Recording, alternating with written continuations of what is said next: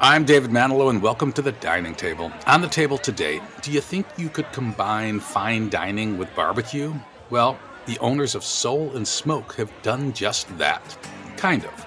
I'll talk to them about their history of avant garde cooking, how they've provided hundreds of thousands of community meals for those in need, and why this spring they're going all in and elevating and expanding their barbecue space at their Evanston location. I think I think the community lifts us up, and you know they're what supports us day in day out. I mean, we were a caterer that should not have been able to survive the pandemic, and everyone was like behind us. It was it was such a whole vibe during that whole time. Um, and you know, we're chefs. Like that's what we do. We feed people. That's all coming up next on the dining table. Joining me now are chefs Heather Bublick and D'Andre Carter, partners in life and at Soul and Smoke, uh, with a mothership in Evanston and, and several other locations. Welcome. Well, thanks for having us. Absolutely. So you're both from Chicago. I would say, uh, Chef D'Andre, you're from the South Side. Yeah. Heather, you're from the North Side. and you met at Moto, which was kind of like almost experimental gastronomic crazy restaurant in Fulton Market with the late Omar Cantu. Tell me what that experience was like. For me, um, it was it was real cool. I can remember being in culinary school at Le Cordon Bleu back in 2006, 2007, just seeing like those YouTube videos of that progressive modern cuisine and you know just seeing that stuff kind of just like drew me in before I even got there. Um, but once I got there, you know, it was all good. It was definitely a learning curve from from culinary school, but I feel like I was among some of the best chefs in Chicago at the time, man. You know, and we did our best every day. Yeah, and Heather, they were doing some wild stuff. I still remember that. What was it, the alphabet soup or whatever it was, where you'd get a menu and then you just crumple it up and become part of the soup. Yeah, I mean, there was no one like Omar and the techniques he was doing, and you know, he was always trying to think outside the box and doing something as unique as possible. He didn't want to be like any other chef in the world. And he really strove for that day in, day out. What did that teach you? I mean, when, when you were kind of going into your own thing? I mean, when we first started doing our own thing, we had that mentality where anything was possible. Someone would ask us to do a wedding, and you know, it was just the two of us out of our apartment, and we would say yes and figure out how to make it happen. There was no saying no. It was we can make anything happen yeah, just just having that moto experience just made you believe you can do anything because um, just being with that crew, like I feel was not an option at moto. You know, you had to figure it out, and I, after our moto time, that kind of just like stayed with us. You know, for it was not an option by any by any means necessary. Let's get this job done. And and and tell me how that happened. You go from fine dining, which is not fine dining, but like it was experimental and experiential going to that place and memorable as hell. How do you then go from there to say we're doing gumbo, we're doing pulled pork, we're doing some you know decadent mac and cheese? How does that happen? Well, it was a, it was something in between there too. You know, we had our first com- catering company called uh, Feast and Imbibe, which was a progressive catering company that we felt like Chicago really needed. And we was doing great, you know. We was getting on all the lists in Chicago. Uh, we was doing like private dinners for people. Uh, we was really doing like some really nice elevated dining experiences until like the pandemic happened. That's when we went full fledged soul and smoke.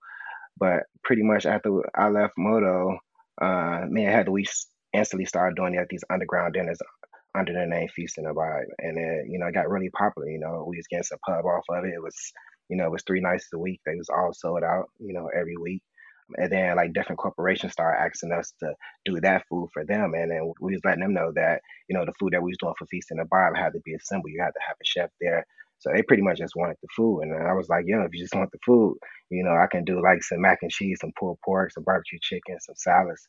That was the birth of Soul and Smoke, you know, just corporate catering. What makes great barbecue? There's so much that goes into barbecue. You know, over the years, I feel like I've learned so much that I didn't even know but it's time, it's care, it's love, and then you know the sauce and the rub and the meat and all that. But it's really like the food of passion. Like you have to be obsessed. Right.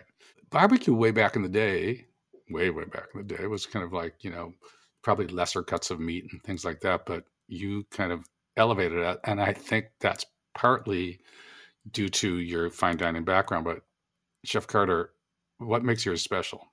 Uh, the details, the details that we put into our food. You know, from choosing the meat, you know, to trimming the meat, to the uh, balance of spice that uh, a spice rub that goes on the product, to the wood that we choose for the smoker, to the smoker, to the meat moisturizer, to the wrapping process. Uh, all the details matter when it comes to great barbecue. And you got a big operation. I mean, when I was at your Evanston place, and I know it's growing, and you're going fully committed to Evanston with what's happening coming up. Um, but man, I mean, I, I don't know that much about barbecue. I feel, you know, sometimes it's just a guy in the back putting some wood, you know, like Honey One. I think you've probably been there on the, you know, kind of the west side and south side. Is there a Chicago barbecue style? Uh, well, Chicago, we more known for our cuts. You know, we more known for like the rib tips and the hot links versus a, a style. You know, um, we do like our meat sauced up. Unfortunately, we don't sauce all our meats as Soul and Smoke. We like to get the customers options. But me, me growing up on the south side, you know, I can remember like having like rib tips and a hot link combo. You know, I go get some grilled chicken with, you know, smothered with barbecue sauce and fries. You know, it was never like a style. You know, it wasn't never into like primal cuts. I don't remember growing up, you know, going somewhere to get a brisket sandwich or a pulled pork sandwich. You know, on the far south side that I, you know, in my neighborhood. For me, it came like later and it came part of being the barbecue expectations when somebody want to come to a, a really well-known barbecue place. But but you guys offer a variety of um, sauces. There's like a typical chicago sauce right that you have to have. What's that? Well you know growing up on the south side you know kansas city style barbecue sauce was was the barbecue sauce. It, I didn't know anything about no like no tangy or no gold or you know no Alabama white sauce or nothing like that. Um, it was sweet, tangy. That was barbecue sauce. You know, as I got more into my professional cooking career and started, you know, looking up on other restaurants and other chefs, you know, um, that's when I started discovering, oh, you know, it is a, um, a, a mustard based sauce, which is a gold sauce, which is uh, more a tangier sauce. You know, it's a vinegar based sauce. Um, same with you know the Alabama white sauce. You know, it's a mayo based sauce with you know with some vinegar that goes along with, with poultry. So, you know, as Soul and Smoke, like I said, we want to meet those barbecue expectations. And with my chef back, background, I kind of like uplifted all those different styles of sauces. Like our um like our gold sauce, you know, we got like it's our mustard based gold sauce, but we got like ginger up in there, and our our tangy sauce got like pineapple and jalapeno, you know. Then we got our jerk sauce, uh, and then we got our you know we got our original barbecue sauce, which is top selling local barbecue sauce at all you know all the Mariano's. Um, I spent a quite quite a bit of time on perfecting that as well. Um, but yeah, it's just about expectations and how can you uplift the expectation of a human um, on what they eat. That's pretty much my style. Well, it's tasty and memorable. I'll say that. So, okay, so now you guys are kind of you're, you're chefs. You have a fine dining background. You have a barbecue soul background but you're entrepreneurs. So, Heather, who's the decision maker when you guys expand? when you go into Soldier Field with the Bears? When you do the Marianos? Food trucks, et cetera. Who who's making those decisions? I, I hope I'm not putting you on the spot. No, it's very democratic. We always vote. Um, There's so only two of you. we have some employees that we let have, you know, opinions. Ah, okay. Um, okay. You know, at the end of the day, you know, we definitely have veto powers, but um, you know, we try and make sure that it's the right move and that we're discussing things to death. Um, but you know, hopefully we get it right. I'm gonna I'm gonna make sure my wife uh, listens to this podcast, and so she can understand how some people make their decisions. I'm comfortable with it. I'm cool. I'm cool. I, I was reading some of the numbers as far as what you guys have done philanthropic and with World Central Kitchen and during the pandemic. Heather, tens and hundreds of thousands of meals or my other tell me about that. Yeah i mean we completely changed our business when the pandemic happened. Um, you know we were a caterer at the end of the day and events were gone. There wasn't even like a hope for takeout. No one was ordering you know trays of anything. So we really pivoted very quickly. Um, we had a huge catering kitchen. The evanston schools were shutting down and people were trying to figure out how they were going to feed the kids in evanston so we instantly were like, we can do that. We have, you know, the capacity, we have the staff. Um, the Evanston Community Foundation quickly stepped up and provided um, funding for 300 meals a day. Um, so that started very quickly. And then we were on the phone with the Trotter Project. And it was how do we get World Central Kitchen out here? You know, there's so many more people that need more meals.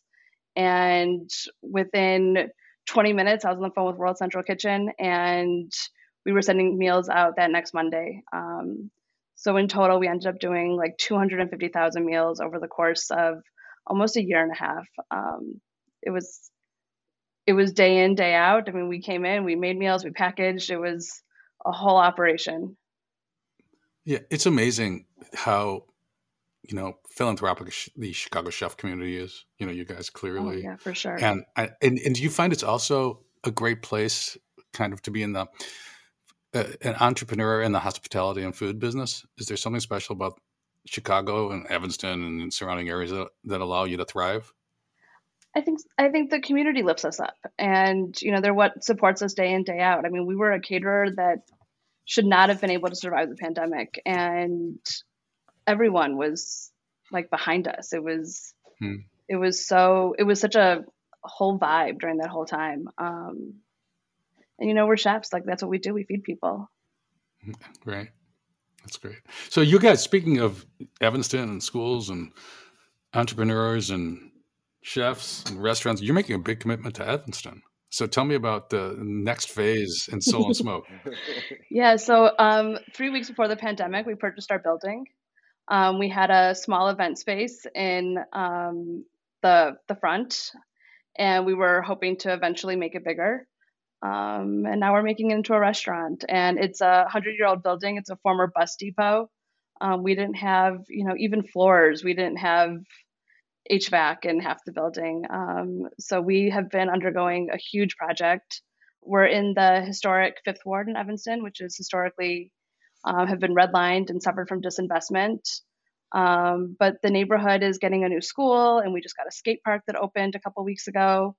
And we're really excited to be part of the change for the neighborhood. And we're excited about it. We could have moved into any second generation restaurant space, but we're committed to showing that success can happen anywhere and and staying right there. Um, Evanston did come through with um, TIF funding for us, so they've been able to cover um, a good chunk of the project, but it's an expensive project, that's for sure. Well, I was lucky enough to have Chef Carter uh, kind of walk me through it, yeah, it, and and you guys can visualize it, which is fantastic. It's a it's a big space, a lot a lot, a lot, lot of rubble right now. When when uh, are you anticipating opening? Um, we're looking at realistically June. We have to um, replace our water main, and we can't drill into the street until April. So June is is reality right now. Um, but we did get floors, so the rubble's gone. Ah, I'll have to go back. Well, I like how you say realistically, June. Evanston might be a little bit different, but Chicago certainly, I think they always underestimate uh, opening dates. So I think that's good. And you're going to have outside seating too, right, uh, Chef Carter? Yeah. Uh, yeah. We look at about, what, 60 seats outside? Huh? Yeah, something like that. Yeah, the building's huge. It's um, the whole building is like 10,000 square feet, so it's an entire block. Um, so we do have, you know, the entire um, like front of the building that we have seating available for. Well, that's an exciting opening because there, because Evanston, you know, it's great restaurants. I don't think there's been anything new, you know, in the last few years that's really uh, will get people excited about. So I think this will. Okay, last question. So I ask everybody this, uh, chefs, um, like what what's your like favorite restaurant to go to? And if I didn't know your background, I'd be surprised. But I do know your background, and you said uh, Boka. Yeah, Boka. Celebrating its twentieth year. Yep. Amazing. Their first restaurant in the Boka, you know, empire. Yeah. You know, it stands for Kevin Boehm, B-O, Rob Katz, K-A. I, I, I asked if they had ever considered Cabo, but they said, you know, why, why, why, are you hassling us? Um, so tell us what you love about that place. Yeah, I mean, uh, Chef Lee, I feel like he always been an amazing chef ever since he came back from New York. I always feel that his food is, you know, is always presented well and is always approachable. Um, to add with the with the staff, the service is always good. The ambiance is always good. Um, yeah, I mean, it's just a great dining experience from the food, you know, to the drink selection, to you know the hospitality from the staff, to the space itself um, it's always a great experience. Like every time we go there, we've been celebrating at at, at Boka for like ever since this all started. Like every time we had a celebration, we was pretty much going going to Boka to celebrate. It's a great spot, and you know, I did on a recent podcast. I did like great dining streets. I mean, Boka is next to Alinea, basically on Halsted and Lincoln Park. I mean, you, you forget like yeah. these these places they're just so phenomenal. Did you take the kids to Boka? We definitely have. Um, Come on. Yeah. Yeah, you know, Lee has two kids. Um, you know, he's also a former um, Moto alum. Lee Wolen is? Yeah. yeah. Oh, I didn't know that. Yeah. Oh, wow. Yeah, yeah.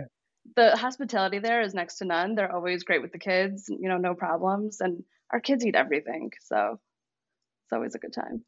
Yeah, I even took like my uncle and my mom there before. You know, it's like you know Heather and I we we in the industry, so you know we more adventurous eaters. You know, our parents, you know, they're pretty straightforward and they and they love Boka too. So it's like a mix of whoever you want to bring there. You can bring somebody that's you know really adventurous, or you can bring somebody that's really approachable and and they end up liking the food. You know, it's just something about the way that Lee puts it together. Right. Well, Lee owns it. I think he was first known, at least when I knew him, for his amazing chicken. And then, you know, right. And then, and I don't even, I assume he has something like that on the menu, but uh, yeah, 20 years. It's pretty amazing. I mean, that's uh, Giuseppe Tentori, long history of Kevin and Rob, and, you know, I'm sure many more years to come. Anyway, Chef Heather, Chef D'Andre, it was so great talking to you. Good luck with the Evanston restaurant come this summer you know, the expansion. I told Chef Carter the uh, the gumbo was you know unparalleled as far as I'm concerned. So and the mac and cheese, which I never order, but he brought some out, was like so decadent and good. It makes me reconsider uh, what I've been thinking about not ordering mac and cheese, but maybe only at your place. Thank you, thank you. Yeah, cool. Yeah, yes. Thank you so much. Yeah, we try our best to you know satisfy all, all the palates, you know, with the comfort and the barbecue aspect of the soul and smoke. Thanks so much, and I'll see you soon. Thank you. All right, thanks, thanks, David. That's our show this week. I'd like to thank my guests, chef owners Heather Bublick and D'Andre Carter from Soul and Smoke. Also, thanks to Evanston's own producer, Todd Manley, who's looking forward to Soul and Smoke 2.0 opening in the spring. You can hit me up on social media at Check Please Dave or Eat Drink Dave, or you can just hang around with me at the dining table again next week. I hope to see you then.